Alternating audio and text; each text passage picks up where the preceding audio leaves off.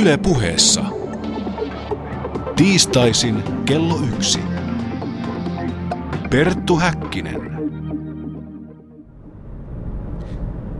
Rauha teille ja tervetuloa tämän viikkoisen päänavauksemme pariin.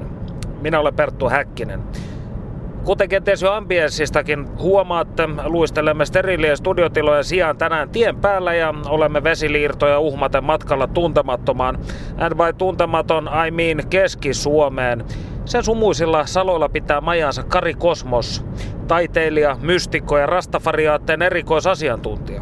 Mä aion nyt häiritä hänen arkaista rauhaansa ja uudella jotain suomalaisen rastafarismin historiasta.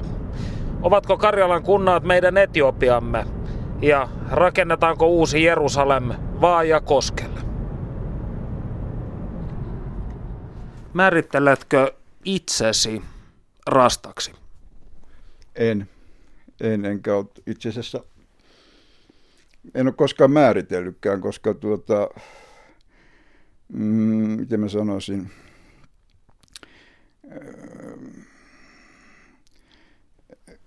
se on aika, aika iso juttu niin kuin selvittää tuo koko asia, koska alun perinkään on niin kuin ajatellut sitä, että rasta on niin kuin joku ideologia tai uskonto tai joku tämmöinen asia, joka omaksutaan, johon uskotaan ja, tai niin edelleen ja sen jälkeen ollaan niin kuin rastoja, koska kannatetaan jotain tiettyä aatetta tai elämäntapaa tai noin.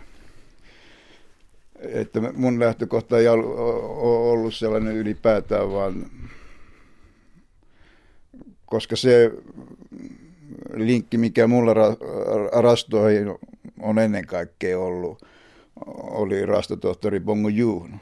Ja hänen, hänen käsityksessään rasta on ihan jotain muuta. Rasta on, rasta on niin kuin ihminen tai henkilö, joka on voittanut iän kivun ja kuoleman. Koska hän lähtee niin kuin eri näkökulmasta kuin rasteliike ylipäätään, koska hän ei lähde ihmisten näkökulmasta. Hän ei, häntä ei niin kuin kiinnosta ihmisten asiat, eikä, eikä hän identifioidu millään tavalla ihmiskuntaa. Että hän on, hän on päivien muinaisia. Hän on niin kuin Tiimonista ja Paaronin vuorelta kotoisin. Ja Tiimon, Tiimonilaiset asutti miljoonia vuosia tätä planeettaa ennen kuin ihmiset – ja ihmisten jumalat tuli. Ja alkoi tuhota tätä kaikkea. Ja nyt niin kuin näitä rastoja on hänen ilmoituksessaan mukaan kolme neljä tiimonilaista on maailmassa. Mutta että ei ole niin suljettu, vaan että mm, ihmiset voi muuttua, ihminen voi muuttaa elämänsä, kemiansa, fysiikkaansa, tietoisuutensa sillä tavalla, että hän hän niin kuin herää samanlaiseen tietoisuuteen kuin rasta, ja silloin hänestä tulee rasta, näin niin kuin lyhyesti ajateltuna. Jos ajattelet rasta-aatetta tai rastafarilaisuutta, niin mitkä ovat ne universaalit peruskivet, jotka yhdistävät tätä sinänsä hajanaista joukkoa ideoita? No rastafarilaisuuden niin kuin keskeisin, keskeisin niin kuin lähtökohta ja yhteinen nimittäjä on kuitenkin Afrikka, afrikkalaisuus, Afrikka-asiat, afrikkalainen tietoisuus, musta tietoisuus. Tämä on kuitenkin se, se lähtökohta ja mihin tämä, mihin tämä juttu aina niin kuin palaa. Ja se on niin kuin suurin niin kuin yhdistävä linkki. No sitten sitä, sieltä nousee sitten niin kuin Haile Selassie ynnä muu myöskin tästä perustasta. Mutta sitten tietysti tuommoinen raamatullinen näkemys on myöskin aika vallitseva – vaikka se ei ole kuitenkaan semmoinen yhteennimittäjä siinä mielessä, niin kuin Muta Baruka sanoi yhdessä haastattelussa, että kun sä lähdet Kingst- ulos Kingstonista niin, ja tapat rastoja, niin kukaan puhuu enää raamatusta yhtään mitään. Että se pitää niin tavallaan paikkansa, mutta kuitenkin jos sä oot ihmisten kanssa tekemissä ja, ja, ja, ja niin edelleen, sä huomaat kuitenkin, että se raamatullinen niin kuin, symboliikka ja ne raamatulliset tarinat niin kuin jyllää siellä taustalla kuitenkin. Että ne on niin kuin aika, aika keskeisiä rakennuspilareita kuitenkin se sellainen raamatullinen kuvasto ja sitten afrikkalaisuus. Ne on ehkä keskeisimmät. Ja toisaalta se, että se on hyvin tuommoinen mm, moraalinen liike. Siinä on niin se moraalinen eetos, paatos on niin sille erittäin ominaista. Ja, ja, ja tyypillistä. Ja siihen liittyy sitten myöskin hyvin tuommoinen vahva ja staattinen hyvän ja pahan välinen niin kuin taistelu. Et, ja, mutta sitten toisaalta siinä on myöskin, sit, myöskin tämä luonnon ja, ja luonnonmukaisen elämäntavan hakeminen.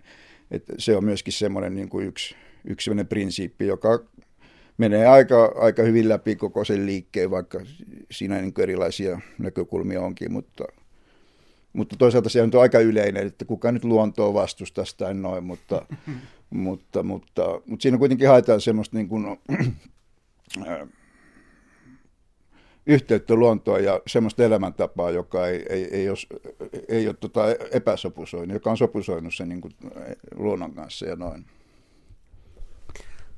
No rastafarilaisuudessa tai rastaatteessa on hyvin keskeinen tällainen dualismi Babylonin ja niin sanotun Sionin välillä. Niin ovatko nämä hivenen samanlaisia henkisiä ikään kuin metaforia kuin vaikka Shamballa, eli eh, tietoisuuden tiloja, jotka voidaan saavuttaa? Ei oikeastaan ei välttämättä, niin mä en osaa ihan tota, ja tota purkaa, mutta, äh, mutta se enemmänkin se ristiriita on äh, syvemmälti, se on modernin ja muinaisen välinen ristiriita. Että se, mikä mua rastafarilaisuudesta rastaliikkeessä alun perin sytytti ja kiinnosti, oli se, että, että siinä on niin kuin portti muinaiseen elämäntapaan, muinaisiin värähtelyihin muinaiseen tietoisuuteen, muinaiseen elämäntapaan, joka lähtee siitä, että teemme niin kuin muinaiset jumalat tekivät. Se perustuu matkimiseen tavallaan, tottelevaisuuteen, niin kuin uskollisuuteen ja semmoiseen myyttiseen rakenteeseen, mikä hallitsee koko sun elämääsi. Ja joka, joka niin kuin elämäntilanteessa pystyt niin kuin käsittelemään esikuvallisella tasolla. Mies ja nainen, kuningatar ja kuningas, Jumala ja jumalatar ja niin edelleen ja niin edelleen. Että, että se on perimmiltään niin kuin, se ristiriita on modernin ja muinaisen välinen ristiriita. Onko sinun ollut vaikea elää modernissa yhteiskunnassa näin aatteinesi? On joo, on, siinä on joo, on. Ei voi sanoa, että aika helppo on. Ja, ja, ja ylipäätään niin kuin, just kirjoitin runoa pari päivää sitten siitä, että moderni sytytti maailmaan valot. Et sen tähden niin on, on, on vaikea niin kuin valtaa, valtaa niin kuin vanhojen tähtien ohjaamana. Niin kuin lähtökohtaisesti tuommoisen muinaisen elämäntavan ja muinaisen tietoisuuden niin kuin tavoittaminen ei ole mitenkään yksinkertaisesti, koska se lähtee arkaisesta kulttuurista ja arkaisista kuvioista. Ei, ei, ei, ei, ei tässä modernissa maailmassa ole mitään semmoista niin kuin yhtymäkohtaa siihen, etkä se, eikä tämä moderni maailma voi muuttua, tämä ei muutu enää sellaiseksi. Et se ei ole niin kuin millään tavalla kollektiivinen prosessi, vaan se on niin kuin yksilöt voi niin kuin löytää sen yhteyden niin kuin siihen muinaiseen maailmaan ja muinaiseen elämäntapaan, muinaiseen tietoisuuteen – No jo 1900-luvun alussa teosofit näkivät, että suomalaisissa on jotain tällaista arkaista, alkuperäistä henkistä pääomaa, jota sivistyksen valekiilto ei ole vielä päässyt turmelemaan. Niin onko sinun mielestäsi suomalainen hengen laatu jollain tavalla otollinen myös tällaiselle rastaatokselle? Ei ole. Ei ole. Ei ole kyllä mun mielestä otollinen, että enemmän nyt tuommoisille niin kuin moottoripyöräjengeille tämä on kootollisempi maaperä. Tiettävästi Suomesta on lähtenyt Etiopiaan joitakin rastafareja suorittamaan tätä alkuperäistä takaisin muuttoa. Tunnetko heistä yhtään? Tunnen, joo. Tämä mun tietojen mukaan on lähtenyt yksi perhe ja heidät kyllä tunnen. Onko sinulla itselläsi ikinä ollut tämän kaltaisia ajatuksia? Ei ole, että koska mulle, mulle niin kuin Afri, Afrikka ei ole ollut mitenkään keskeinen asia, enkä ole koskaan niin kuin siihen sitoutunut, enkä, eikä se ollut semmoinen aspekti, joka, joka olisi mua niin kuin rasta-liikkeessä koskettanut. Ja että se on, siinä on niin kuin yleensäkin kaksi linjaa siihen koko, koko Afrikkaan. Että toisaalta siinä on niin kuin, perinteinen rastali, rastaliikkeeseen liittyvä ajatus paluumuutosta, repatriation, että afrikkalaisten on palattava takaisin Afrikkaan kotimaansa. Niin kuin, tämä on niin kuin yksi lähtökohta. Mutta sitten toinen linja on tavallaan hengellinen ja uskonnollinen että, että uuden, uusi Jerusalem rakennetaan, se nousee Afrikassa ja Afrikassa on Sion. Että tämmöinen niin kuin uskonnollinen kultti on sit muotoutunut sen lisäksi, että jos on niin kuin kaksi niin kuin tavallaan rinnakkaista, rinnakkaista tekijää.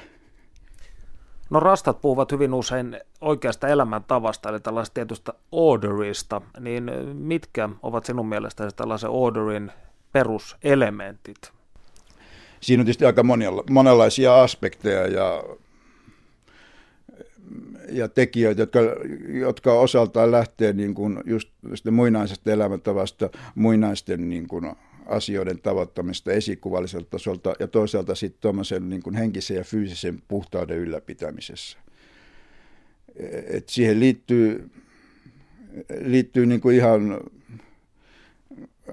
koko elämäntason asioita, että sä et seuraa silloin niin kuin tätä modernia aikaa ja sen virtaa, sulla ei ole mitään tekemistä joulun, pääsiäisen, isänpäivän, äitien päivän, rippijuhlien, minkään tämmöisten niin kuin valtiollisten, uskonnollisten tai tapa, tämmöisiin niin, kuin, niin sanottuun Babylonin kulttuuriin liittyvien asioiden kanssa.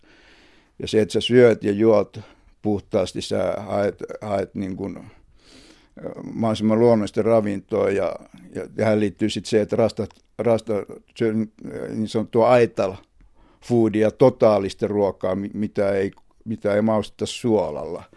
Et suola on niin perinteisesti rastan vihollinen.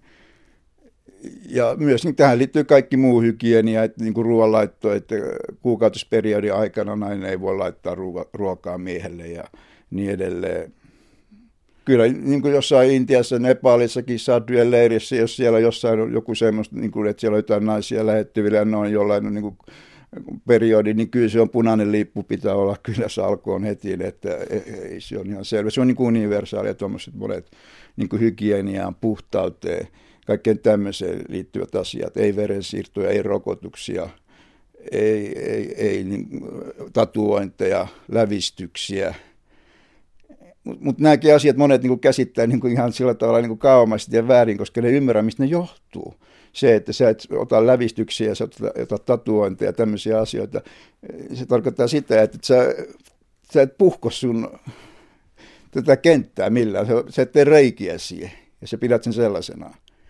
Ja sitten toisaalta niin kaik, kaikkein niin kuin, yhtenä oleellisena on niin kuin dreadlocks order – hiusten ja parran kasvattaminen, se on niin kuin hyvin keskeinen, keskeinen tota, osa kuitenkin niin kuin tätä Najabingin orderia ja myöskin niin kuin rastatohtorin ideologiaa ja näkemystä. Ja sekin on niin kuin myöskin hyvin universaali niin kuin järjestys.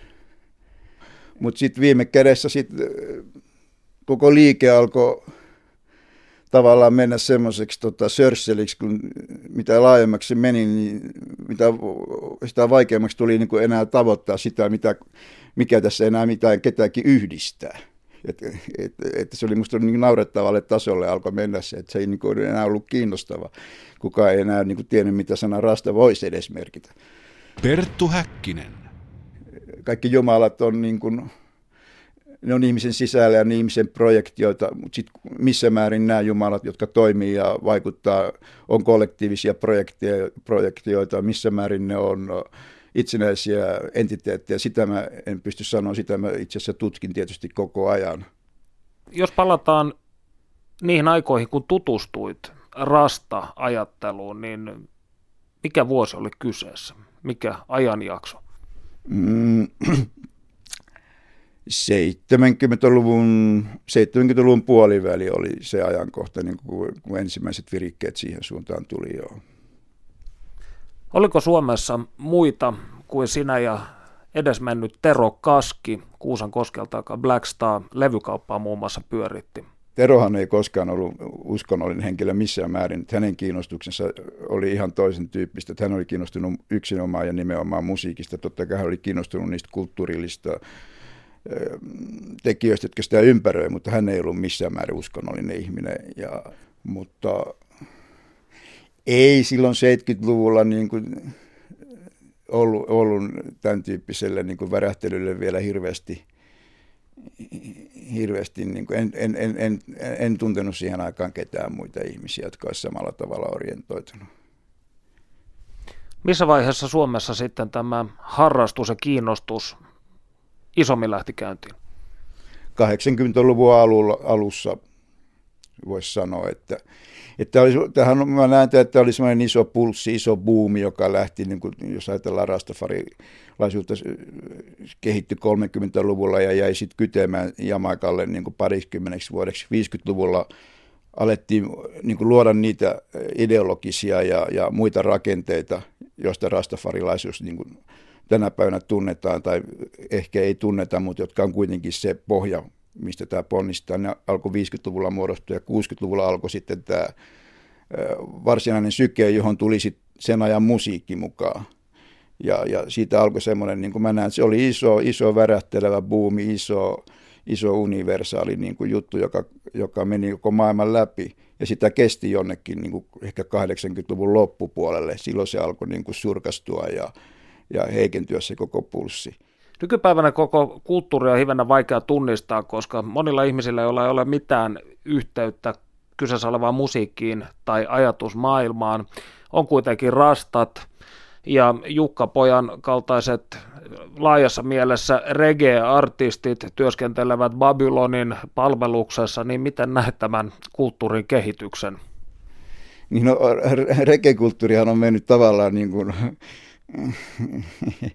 siinä mielessä mun mielestä on vähän hullukuriseen tilanteeseen, että esimerkiksi suurinta, tärkeintä niin kuin tuommoista, niin kuin sanotaan Conscious Reggae-festivaalia Jamaikalla, mikä se on Rebel Salute, sitä sponsoroi niin kuin nämä juomafirmat, Coca-Cola, Pepsi-Cola, kuka sitä nyt, onko se nyt Pepsi-Cola tänä vuonna vai kuka Red Stripe, olutfirmat, ne niin kuin on näitä sponsoreita mutta toki rekehän on niin aina ollut avoin systeemi, että ei se ole niin uskontoon tai ideologiaan tai mihinkään tällaisen niin sinällään sitoutunut. Se tavallaan tietyt rasta-artistit halusivat sitouttaa sen rastafarilaisuuteen, ja osa rastafareista taas kirossa niin kuin, ja kiroa edelleenkin alimpaa helvettiin koko touhun. Jamaikalaista kulttuuriahan usein kutsutaan hyvin tällaiseksi misogynistiseksi ja homofobiseksi, niin onko tämä enemmän lähtöisin siitä jamaikalaisesta kulttuurista itsestään kuin esimerkiksi rastafarilaisuudesta? Mm, rastafarilaisuus nyt on aivan siis se lähtee kuninkaasta ja kuningattaresta, että homo, homo, homodella ei kyllä mitään tekemistä rastojen kanssa ja kyllä rastat nyt on niin kuin, sanotaan näin, että niillä on vähemmän toleranssia siihen kuin jamaikalaisilla yleensä. Mä just katoin tuosta YouTubesta Mutabarukan tai kuunteli Mutabarukan radio-ohjelmaa aiheesta, missä hän just selvitti sitä, miten Jama, Jamaika on toleranssi homojen suhteen, että et on selvitetty, että kaikki, et yhtä lukuun ottamatta, niin kun oli selvitetty, että homo, homojen niin kuin, tappamisia, niin homot on tappanut toisiaan. Ja tämä yksi homo, joka oli tapettu, oli ihan tapettu muista syistä kuin sen seksuaalisen suuntautumisen takia.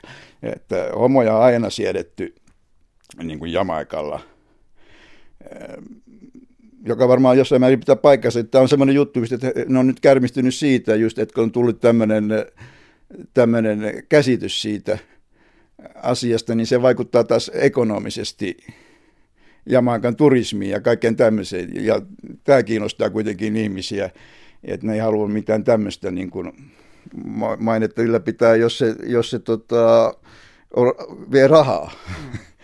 Et, et, et, tämän takia sitä on yrittänyt korjata sitä suuntaviivaa, mutta, mutta tuota, rasta-artistit nyt on kaikkein, kaikkein vahvimpina oli tässä homo, homojen tota, vastaisessa boomissa, mitä 90-luvulla, nythän se alkaa olla jo ohi, ettei se enää, enää semmoinen keskeisaihe rekeissä, mitä se oli monta vuotta. Mutta kyllä se rastat oli siinä keskeinen voima ja, ja, ja et kaikki uskonnolliset yhteisöt Jamaikalla on, on sitten aika yksimielisiä. Ja kyllä niin rastojen, rastojen kokoontumisissa kaikki, siellä poltetaan ja kerrotaan niin paljon ilmiöitä, muun muassa tämä. Perttu Häkkinen. Kiitoksia Kari Kosmokselle ja Perttu Häkkiselle.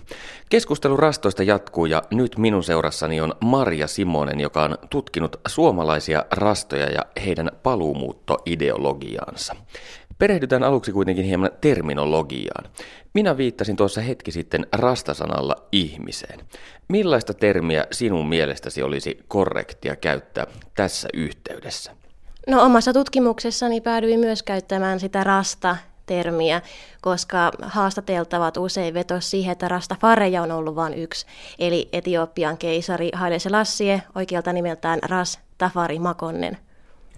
Entä mikä on tämän niin sanotun uskonnon oikea oppinen nimi? Millä termillä tähän ideologiaan tulisi viitata? No tässähän ei ole kysymyksessä uskonto, koska he rastat lähtökohtaisesti kapinoi kaikkia instituutioita vastaan, myös uskontoja. Joten tämä on aate, ideologia, elämäntapa ja ymmärtääkseni rasta-aate on se korrektein termi, millä siihen voi viitata. Onko sinulla näkemystä siitä, että kuinka paljon Suomessa on tänä päivänä rastoja? lukumääristä ei ole tarkkaa tietoa saatavilla. Kaikista suppein arvio, minkä mä sain, oli, että Suomessa olisi kaksi tai kolme rastaa. Ja laajin arvio oli parin sadan kieppeillä. Mutta yleisimmin kuitenkin sanottiin, että olisi 50, olisi semmoinen aika oikea luku. Suurin piirtein 50 rastaa Suomesta löytyneen. Katukuvassa usein näkee ihmisiä, joiden ulkomuoto viittaa rastoihin, mutta mikä tekee näkemyksiin mukaan rastan? Omat haastateltavani vetosi aina siihen, että rastan tekee henkilökohtainen usko ja rakkaus Haile Selassien. Ja myös se, että henkilö on sitoutunut seuraamaan orderia, järjestystä, joka määrittelee pukeutumiseen, sosiaalisiin suhteisiin, ruokavalioon liittyviä seikkoja. Mutta ennen kaikkea tämä suhde Haile Selassien ja pyrkimys puhtaaseen ja hyvään elämään, se tekee rastan ja tällaisen henkilön määrittelen rastaksi.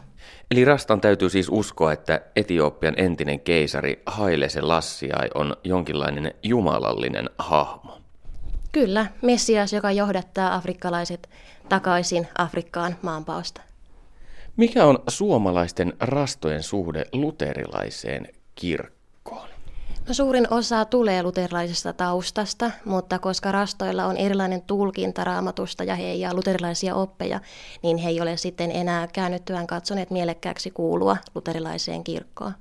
Rastafarien Jumala on musta ihonen ja heidän ymmärtääksensä muinaiset juutalaiset oli musta ihosia ja rastat on ikivanhan Israelin kansan reinkarnaatio, joka tuli valkoisten toimesta karkotetuksi Jamaikalle. Teillä on hyvin eri tulkinta raamatusta, mutta raamattu on heidän pyhäkirja. Ja etenkin tästä se kuningas Jaakon käännös. Rastaat ei alun perin suhtautunut kovinkaan suopeasti valkoiseen mieheen. Kuinka suomalaiset suhtautuvat tähän asiaan? Näkevätkö he tässä ristiriitaa?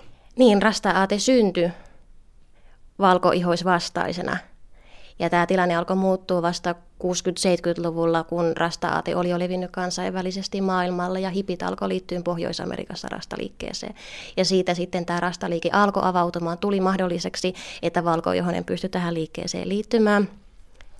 Ja sitä samalla, hetk- samalla myös sitten tämä valkoihoisten tuhoamisteema muuttui siksi, että halutaan tuhota valkoihoisten hegemonia, ja sitten se muuttui sellaiseksi teesiksi, että halutaan sekä mustat että valkoiset sortajat alas. Eli voi siis ajatella, että aikojen saatossa rotukysymys vaihtui kysymykseksi siitä, ketkä käyttävät valtaa.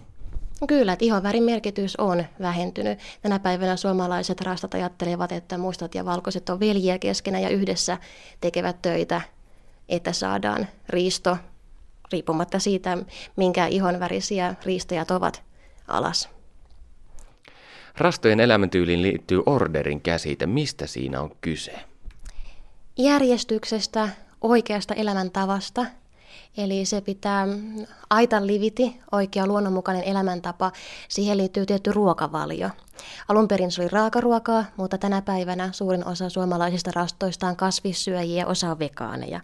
Myös suolaa vältetään. Kemikaalien avulla valmistettua ruokaa vältetään, tupakka, alkoholi, huumeet on kiellettyjä. Pyritään parantamaan luontaistuotteilla, ehkäisy on kielletty, mutta suomalaisessa yhteiskunnassa moni joutuu tekemään kompromisseja näiden asioiden suhteen. Mutta order kokonaisuutena tarkoittaa pyrkimystä elää oikein, halua elää oikein. Heillä on aivan erilainen taivas ja helvettikuvasto. He ei usko tuon puoleiseen. Kaikki on täällä. Täällä on taivas, Sion. Täällä on helvetti, Babylon. Ja sen Sionin voi saavuttaa oikealla elämällä, oikealla puhtaalla elämällä ja henkisellä kasvulla. Ja he uskovat, että koko universumi on orgaanisesti vuorovaikutuksessa. Eli kun aine ja henki yhtyy ja ihminen tiedostaa jumalallisen puolensa. Rastat uskoo, että ihmisellä on sekä inhimillinen että jumalallinen puoli. Kun ihminen tiedostaa sen jumalallisen ulottuvuutensa, hänen se jumalallinen puoli kasvaa, hän vahvistuu ja aikanaan hän saavuttaa sairaudettomuuden ja kuolemattomuuden. Mutta kaikki on täällä, kaikki keskittyy tämän puoleiseen. Kirjoitit gradussasi, että rastafarismi tai rasta-aate on patriottinen ideologia. Mitä tämä tarkoittaa? No, tämä liittyy siihen keskusteluun siitä, että rasta-aate on aina ollut poliittinen aate. Se syntyi 1930-luvulla panafrikkalaisen nationalismin lieveilmiönä. Mutta tänä päivänä, vaikka poliittinen siipi on maailmalla edustettuna, niin suomalaisen rastan elämässä suomalainen tai afrikkalainen nationalismi ei ole tärkeässä roolissa. Et sen takia tämä enemmän patriottinen uskonto, jos patriotismi mielletään kiintymiseksi tiettyyn elämäntapaan tai paikkaan. Se nationalismi on vallanhalusta, patriotismi on luonteeltaan puolustavaa. Ja tänä päivänä on tänä päivänä voidaan puhua multipatriotismista, että on mahdollisuutta tuntea lojaalisuutta useammalle taholle. Voi tuntea olevansa suomalainen, arvostaa suomalaisia juuria, mutta samalla identifioitua myös rastaksi ja ajaa niitä periaatteita. Rastaatteeseen kuuluu soron vastustus, tänä päivänä niin mustan kuin valkoisen sorron vastustus ja halutaan ajaa riistajat alas, mutta mitään Tällä hetkellä suomalaisilla rastoilla ei ole selkeitä poliittisia tavoitteita. Sinä olet tutkinut gradussasi nimenomaan rastojen paluumuuttoideologiaa. Mistä siinä on pohjimmiltaan kyse? No, Pan-afrikanismin tutkijat on tullut siihen tulokseen, että paluumuuttoideologia syntyi jo 1500-luvulla, kun ensimmäiset orjat laivattiin Hispaniolla. Uskottiin, että kun orja teki itsemurhan, hänen sielunsa palasi Afrikkaan. Ja tämä ajatus elää edelleen tänä päivänä Amerikassa, voodoossa ja muissa afrikkalaisperäisissä traditioissa. Ja Rasta-liikkeen synnyttyä 1930-luvulla yksi tärkeimmistä teemoista oli se, että afrikkalaisten tulee päästä takaisin alkukotiinsa Afrikkaan. Käsittääkseni tätä paluumuutta on Jamaikaltakin tapahtunut. Kuinka yleistä se on ollut? Onko sitä tapahtunut paljon? 1950- ja 60-luvuilla muuttoliike oli kiihkeimmillään. Niinä aikoina Haile Selassie teki maalahjoituksen Etiopiasta Sassamaanen. Ja paluumuuttoa tapahtuu edelleen. Suomestakin on Etiopiaan ja muihin Afrikan maihin, Afrikan maihin muuttanut ihmisiä. Mutta se ei enää ole niin tärkeässä asemassa rastaliikkeessä tämä fyysinen paluumuutto. Kuinka nämä paluumuuton tehneet ihmiset on yleisesti otettu vastaan Afrikassa? No siinä on ollut ongelmia. Että Etiopia, joka oli tämä ensimmäinen ja ensisijainen paluumuuton kohde, niin siellä oli paljonkin sopeutumisvaikeuksia 50- ja 60-luvuilla, koska paluumuuttaneilla ei ollut käsitystä etiopialaisesta kulttuurista, heidän oli siihen vaikea sopeutua ja etiopialaiset piti taas heidän kulttuuria ja elämäntapansa vieraana. Ja samoin myös Kaanassa on ollut näitä sopeutumisvaikeuksia. Tansaniassa ymmärtääkseni sinne paluumuuttajat on paremmin päässyt sisään paikalliseen yhteiskuntaan ja heillä on siellä paljonkin maa-alueita omistuksessaan tänä päivänä. Onko sinulla käsitystä näistä suomalaisista paluumuuttajista? Mitä heille kuuluu? Osa on jopa muuttanut takaisin Suomeen asuttuaan aikansa Sassamaanessa ja osasta olen kuullut, että he on hyvinkin tyytyväisiä ja hyvin sopeutuneet Etiopiaan. Kuinka suomalaiset rastat suhtautuvat kotimaahansa? Onko Suomi heille se paha Babylon vai hyvä Sion? No, he arvostavat suomalaisuutta ja kunnioittavat suomalaisia juuria. Ja sieltä haetaan inspiraatio ja identiteetin pohjaa. Markus Karveen, johon, jonka oppeihin Rastafari Aate hyvin pitkälti pohjautuu, niin hän kehotti ihmisiä tutustumaan omiin juuriinsa. Suomi voi olla tietyissä tilanteissa pyhä paikka, esimerkiksi oma koti, joku paikka, missä rukoilee, missä kokee ylevöityvänsä, missä kokee yhteyttä Jumalaan. Sellainen paikka on suomalaiselle rastalle myös pyhä tämän omakohtaisen kokemuksen, omakohtaisten pyhyyden kokemuksen tunteiden kautta. Etiopia on pyhä, koska sillä on pyhä historia. Se oli Messiaan syntymäpaikka ja kotipaikka, mutta monet paikat Suomessa, joillekin jopa Suomi kokonaisuutena, on pyhä Voiko siis ajatella, että kun rasta-aate on muuttunut, niin samalla on muuttunut käsitys siitä, mikä on pyhää? No klassiset antropologit lähtee siitä, että pyhä on suhde, ei autonominen kohde. Että joku maa-alue esimerkiksi pyhittyy, kun yksilö tai yhteisö siirtää sille sellaisen merkityksen, luo siitä itselleen pyhän. Ja koska suomalaisten rastojen juuret on Suomessa, niin Suomi tarjoaa mahdollisuuksia kokea pyhyyden läsnäolon ja sitä kautta yksilö voi pyhittää paikkoja myös Suomesta tai Jamaikalta tai missä nyt sattuu sitten asumaan. Onko Suomi siis samaan aikaan sekä Babylon että Sion? No kyllä, Suomessa on Babylonin elementtejä, näissä byrokraattisia vinoutumia, oman edun tavoittelua, riistoa, epärehellisyyttä, epätasa-arvoa. Kaikki tällaiset asiat nimetään Babyloniksi, epäpyhäksi paikaksi. Sitten taas ne paikat, missä ihmisen on hyvä olla, missä on mahdollisuus elää puhdasta, hyvää elämää, ne edustaa sitten sitä Sionia, taivasta tai Afrikkaa metaforisesti. Jo aiemmin oli puhetta siitä, että jonkin verran suomalaisia rastoja on paluumuuttanut Afrikkaan, mutta onko tämä ajatus kaikkien mielessä? Haikailevatko kaikki suomalaiset rastat Afrikkaan? Ei. Hyvin moni haluaa tehdä sinne pyhiin vaellusmatkan, mutta hyvin harva itse asiassa oikeasti sinne haluaa muuttaa, koska tällä hetkellä joku itse asiassa jopa sanoi, että tällä hetkellä Etiopia edustaa Babylonia, koska se on köyhä kehitysmaa, missä on poliittisia kriisejä, nälänhätää, sortoa – Tällä hetkellä suurin osa on keskittynyt luomaan Sionin tänne Suomeen, eli täällä saavuttamaan sen paratiisillisen tilan, taivaallisen elämän, oikean, hyvän, puhtaan elämän. Eli se paluumuutto on siirtynyt symboliselle tasolle. Afrikka luodaan itselle, Afrikka luodaan oman kotiin, se pyritään laajentamaan mahdollisesti omalle paikkakunnalle tai koko valtakunnan tasolle näillä oikeilla elämänvalinnoilla. Liittyykö tähän jonkinlaista paluu luontoon ajattelua, sellaista, että ostetaan mummon mökki maaseudulta, viljellään omat porkkanat ja elellään luonnonmukaista elämää? On, nimenomaan se on suurimman osan haaveena tämmöinen paluu maalle, paluu luontoon. Ja nähän edustaa myös näitä afrikkalaisiksi miellettyjä arvoja, luonnonmukaisuus, luonnonläheisyys, oikeudenmukaisuus, yhteisöllisyys. Eli muutamalla maalle pyrkimällä omavarassa ja luonnonmukaiseen elämään saavutetaan Sion paratiisillinen elämä, paluumuutto. Suomalaiset tuntuvat usein ajattelevan, että rajan takainen Karjala edustaa meille jonkinlaista alkukotia. Oletko törmännyt rastojen parissa ajatukseen paluusta Karjalaan? Kyllä olen, että suomalaisistakin rastoista osalla heistä on karjalaiset sukujuuret.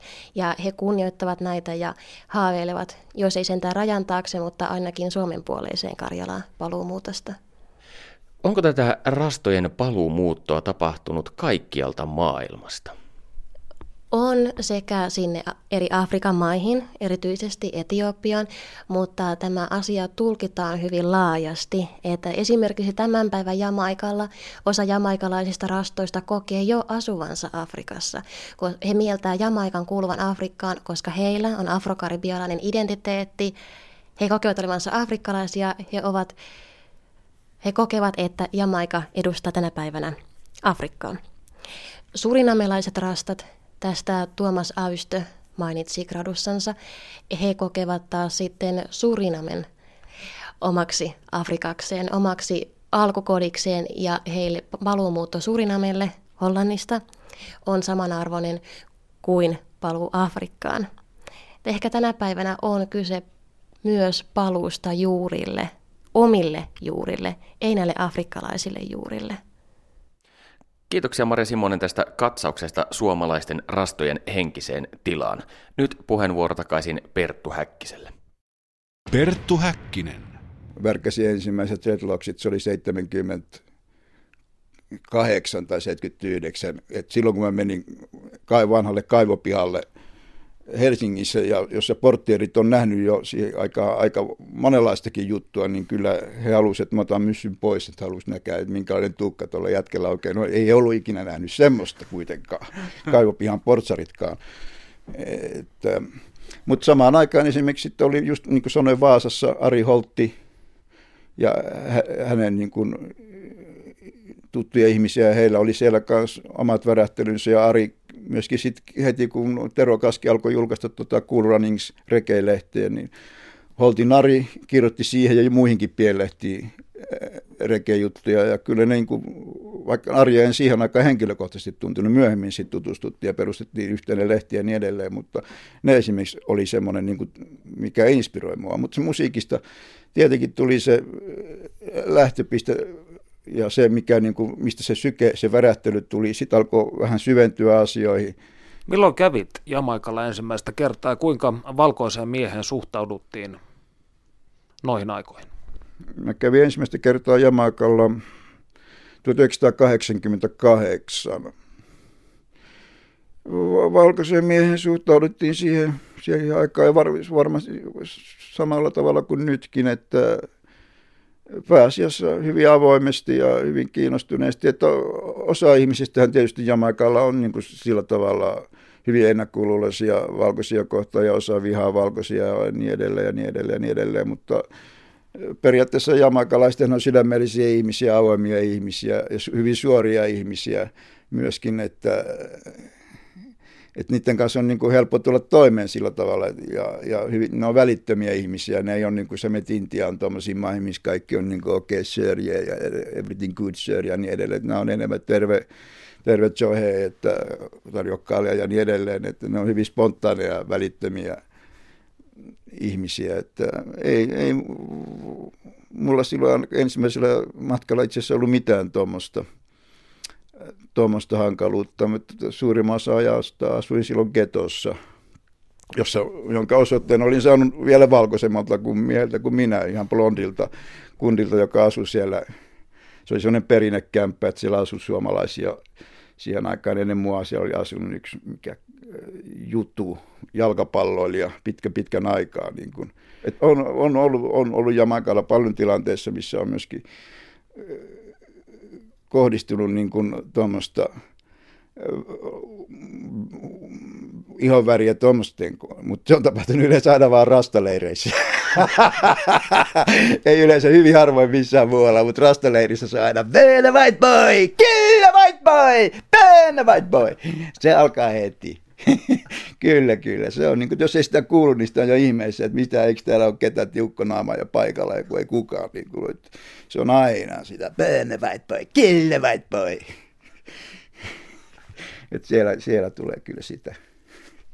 Eli voisi sanoa, rastat ovat siis tietyllä tavalla huomattavasti puristisempaa ryhmittymää kuin nämä Jamaikan sekulaarit kansalaiset. No jos tuommoista ilmaisua haluaa käyttää, niin kyllä joo. Et, et ne, tämähän, on, tämähän on fundamentalisti niin liike. Niin kuin. Tämä ei ole mikään liberaali yhteisö ollenkaan. Tämä on hyvin, mutta se on myöskin, se on myöskin avoin ja, ja, ja sillä tavalla, niin kuin, miten mä sanoisin, että siellä on tilaa, okei, siellä on tyyppejä, jotka huutaa white boy, kill white boy, ban white boy. Eikä siihen kukaan puutu koskaan. Jokainen on niin kuin tavallaan omalla vastuullaan aina, mutta toisaalta sitten on ihmisiä, jotka suhtautuu ihan eri tavalla. Sulla on jokaisella ilmaisun vapaus. Et siellä sallitaan myös vihapuhe. et se on niin kuin se, että siellä sallitaan myös vihapuhe, siellä sallitaan kaikki. Onko sulla ikinä tullut sitten tällaisia fyysisiä kahnauksia? Onko sun kimppu käyty Jamaikalla sen takia, että olet valkoinen? Ei sen takia, että on valkoinen, en usko sen takia, mutta on paljon, siis on, muuten on kyllä niin kuin, aina kun on ollut, mä oon käynyt Jamaikalla kymmenen kertaa, joka kerta tulee joku, tulee puhuttelen sua veitsiojossa tai uhkaa potkia sun naamas lyttyyn tai mitä ikinä, niin kuin, mutta yleensä nyt ei välttämättä taas suoranaisesti liity ihan väriin, vaan siellä on helkkaristi stressaantuneita köyhiä ihmisiä, jotka, jotka yrittää mitä tahansa. No kuinka paljon arvioisit, että Suomessa on ollut rastoja viimeisen 3-40 vuoden aikana? Joo, se onkin vaikea sanoa, että, se, että kuinka tiukkaa seulaa käyttää, mutta kyllä niitä varmaan niin kuin, vakavasti otettavia tai jossain mielessä vakavasti sillä, jotka on vakaumuksellisia jotenkin, kyllä niitäkin varmaan nyt on ehkä jopa sata kunta, mutta sitten laajemmin ottaen varmaan useita satoja. Mutta en osaa sanoa, että mä itse ehkä pystyisin tietää ehkä satakunta ihmistä tai noin, niin kun, jotka on nähnyt tai tiedän tai tunnen tai josta on kuullut näin. No siinä missä alkuperäiseen rastaatteeseen käsittääkseni liittyy juuri tämä paluumuutto Etiopiaan, niin väitetysti suomalaiset rastat ovat hyvin useat siis heitä kun on haastateltu akateemisissa opinnäytetöissä, niin he ovat todenneet, että he haluaisivat luoda tämän Sionin tai uuden Jerusalemin, miksi sitä nyt nimitetäänkään, niin Suomeen. Milloin tämä on tullut kuvioihin mukaan? Mä en osaa sanoa, mutta se on varmaan nyt, se on niin kehkeytynyt varmaan tuossa tiettyjen, tietynlaisten ihmisten keskuudessa tässä viimeisen 10 15 vuoden aikana. Mutta,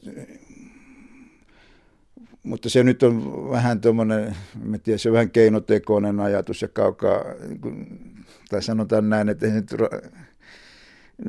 että niin kuin rastafarilaisuuden idea Sionin, paluusta Sionin tai paluusta Afrikkaa ja toisaalta sitten paratiisirakentaminen Suomeen, ne ei ole mun mielestä ihan niin kuin no, yhteismitallisia asioita, ne ei niin kuin suoranaisesti liity toisiinsa, koska tähän nyt on rastaliikkeessä yleensäkin on tämmöinen näkemys siitä, että et osa jengistä haluaa, että okei, pitää palata Afrikkaan, osa jengistä on sitä mieltä, että, että, että pitää palata, mennä Sionin pyhälle vuorille ja niin edelleen, minne uudet kuningaskunta rakennetaan ja niin edelleen. Ja sitten on taas osa jengistä, joka on sitä mieltä, että, että pitää niin kuin keskittyä nyt tähän elämään tässä ympäristössä, missä nyt ollaan. Niin kuin tähän on ihan sama sama niin kuin Jamaikalla tavalla, mutta ei ne siellä mistään paratiista. Ne puhuu siitä, että demokratia on korvattava teokratialla. Kun puhutaan rastoista, niin välttämättä tietysti aina tähän asiaan liittyy myös blossen poltto. Mikä on tämän sakramentin paikka rastakulttuurissa nykypäivänä? Ei, ei se ole mikään semmoinen ollut koskaan mikään jäsenvaatimus niin kuin rastaliikkeeseen, mutta se on niin kuin Najapingin traditiossa se on, niin kuin, on sakramentti, että Najapingin kokoontumissa siellä – miehet polttaa salista koko ajan niin kun, ja, ja, ja, siellä on paljon kanjaa esillä ja, ja se, se kuuluu siihen. Se on, mutta mutta tota, et sillä on niin se sakramentaalinen os, osuus niin kuin Rastafari liikkeessä, mutta ei se ole, että kaikkihan ei siihen tietenkään osallistu, mutta – että ne on niin kaksi eri asiaa sitten, mutta kaikki tietysti kunnioittaa tuommoista sakramenttia, että se nyt kuuluu siihen, kuuluu siihen asiaan. Ja nyt Jamaikallahan tietysti tämä asia nyt on ihan uusissa puissa, koska nyt Jamaikan hallitus dekriminalisoi Gania ja, ja niin edelleen, ja siellä muuttuu silloin niin kuin monet asiat. Kuinka keskeisellä osalla tämä sakramentti on sitten ollut suomalaisessa rastakulttuurissa? Onko tämä ollut tietynlainen sosiaalinen ja spirituaalinen liima myös täällä? Ei ole varmaan ollut. Ei, ei ole, mun havaintojen mukaan se ei ole kuitenkaan ollut koskaan sellainen keskeinen tekijä. Et, et, se ei ole, enemmän sit on sitä semmoista jengiä, joka, joka on ihan niin kuin wannabe ja, ja reke. Okei. Se on enemmän niille se on ollut semmoinen niin kuin, paljon oleellisempi ja tärkeämpi tekijä. Ei, ei, se jengi, minkä mä oon tuossa tuntenut, niin ei, se ei ole ollut, ei voi sanoa, että se olisi ollut se. Kyllä niillä ihmisillä on ollut ihan muuta kuitenkin enemmän mielessä. Entä suomalaisten rastojen suhtautuminen ykkösmyrkkyyn eli alkoholiin? Millainen se on ollut? No, perinteisesti se on ollut niin kuin hyvin kielteinen niin kuin, ja ymmärtäisin varmaan on edelleenkin, että rastojen suhde alkoholiin on hyvin, hyvin pidättyväinen. Mutta sekin on tietysti vähän semmoinen niin, kuin, niin ja näin juttu, että että kaikki rastathan kuitenkin Jamaikalla jo, jo, jo jossain määrin alkoholia, melkein kaikki. Koska suuri osa jengistä kuitenkin juo roots, eli juurijuomia, niin se on aina vähän alkoholia, koska nehän tehdään vaan sillä tavalla, että juuret pannaan pulloa ja veteen ja pannaan purkki puoleksi vuodeksi hautumaan ja otetaan ylös. Kyllä sinne vähän alkoholi kehittyy. Mutta sen lisäksi, mikä Jamakalla on kaikkien herkkua, on roots wine.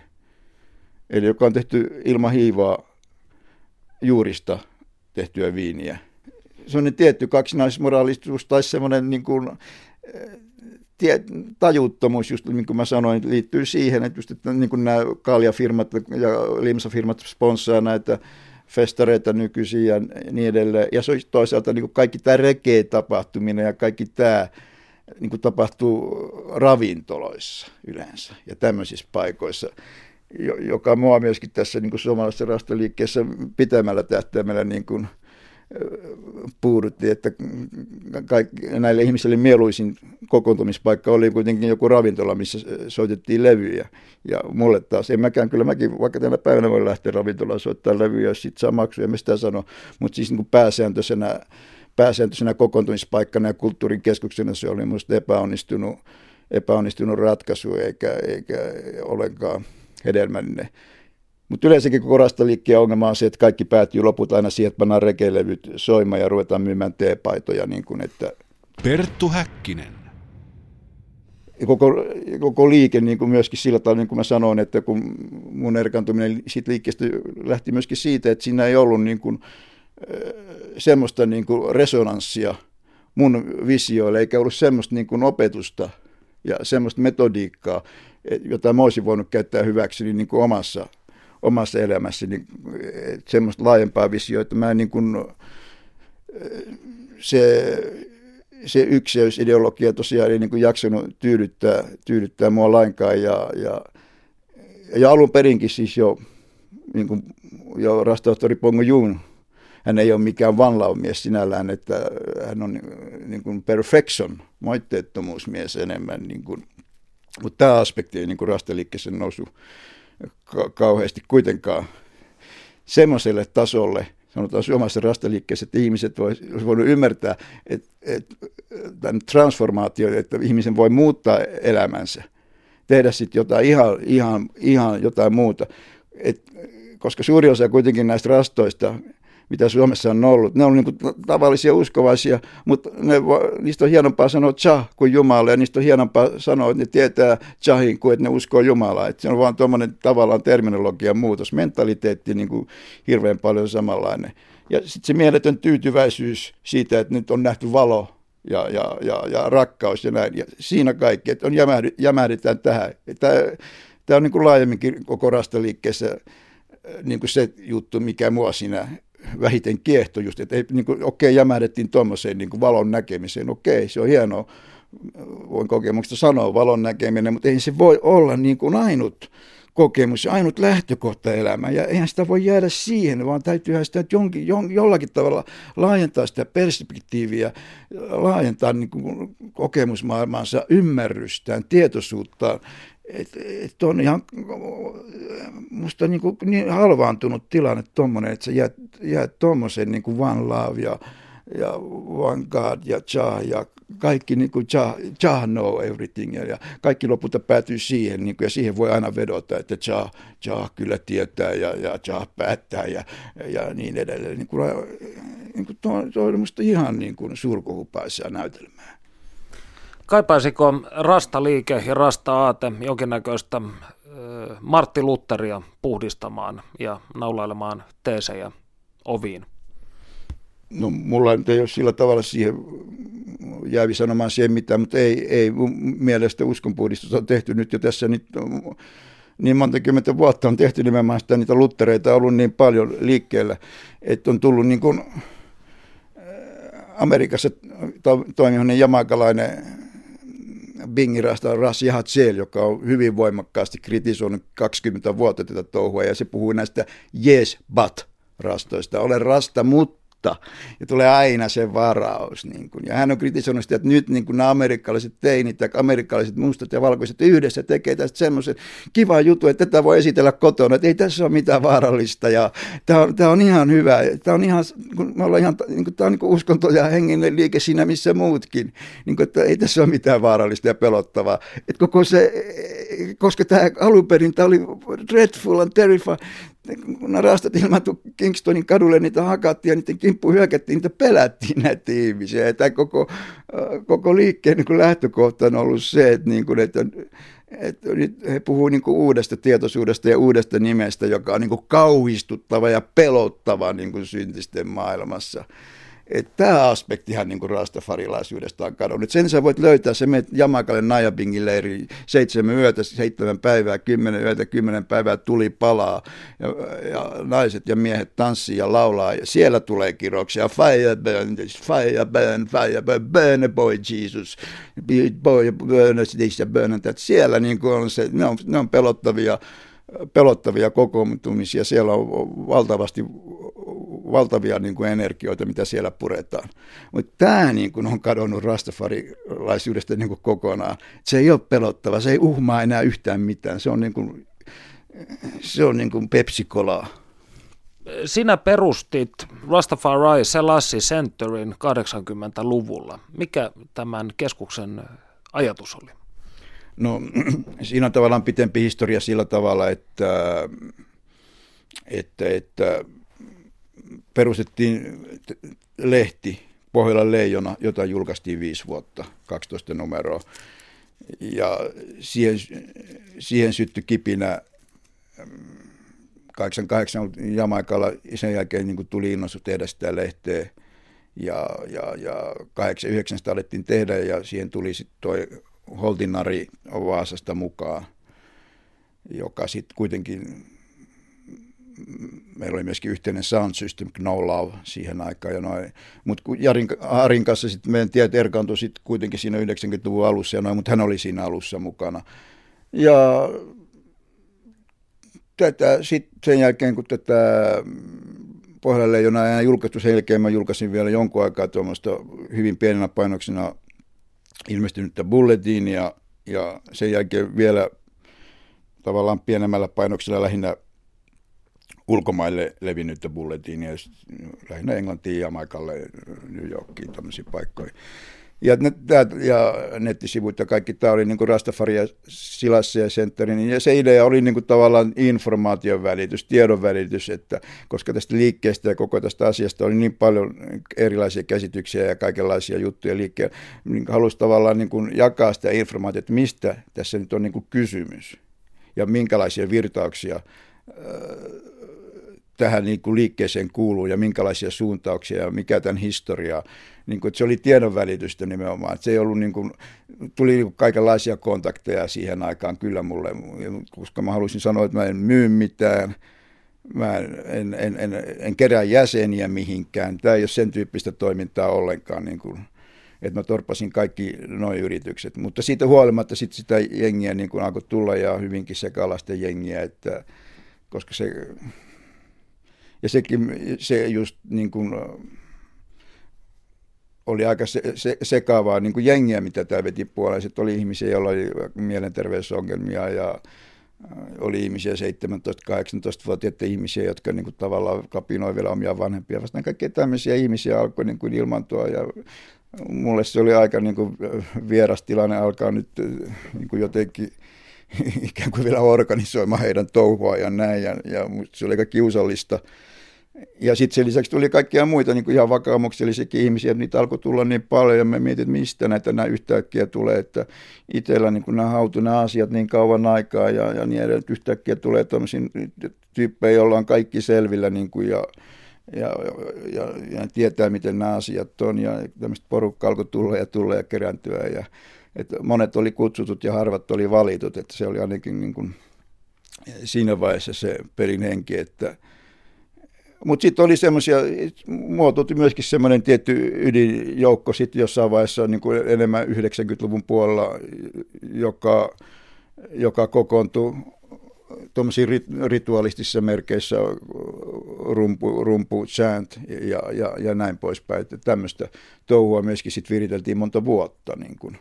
Mutta se kiinnosti aika pientä joukkoa ihmisiä ja koko ajan vähemmän ja vähemmän.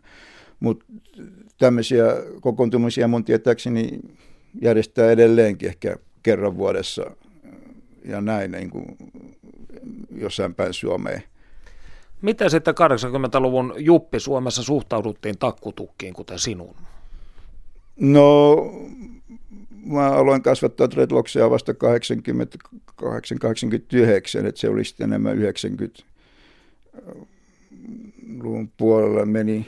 En mä osaa oikein sanoa sitä, että sitä osaa niin ehkä erottaa, erottaa siitä muusta suhtautumistavasta, että, että tiedät, kun, mun, kun mä oon kuitenkin tämmöisessä vapaassa, vapaassa ammatissa ja noin toiminut, että mulla olisi, ja taiteilija ja noin, että mulle se ei ole ehkä nyt ollut semmoinen.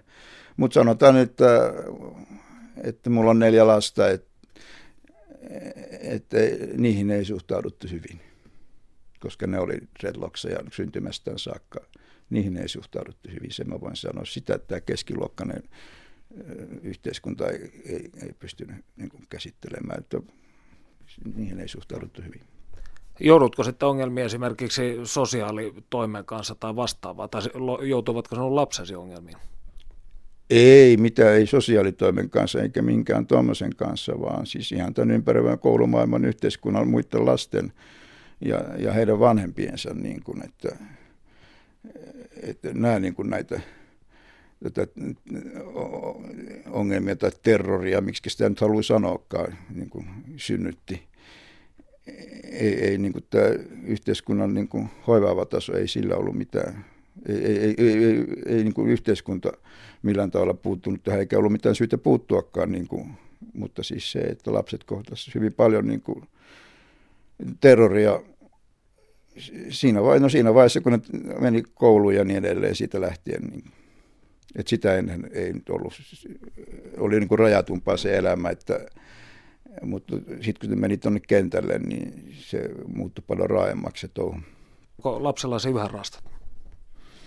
Mm, no neljästä, yhden, kolmella on, yksi heistä on leikannut tukkansa, mutta kolmella on dreadlocksit edelleenkin. Lämmin kiitos haastattelusta, Kari okay. Kosmos. Kiitos.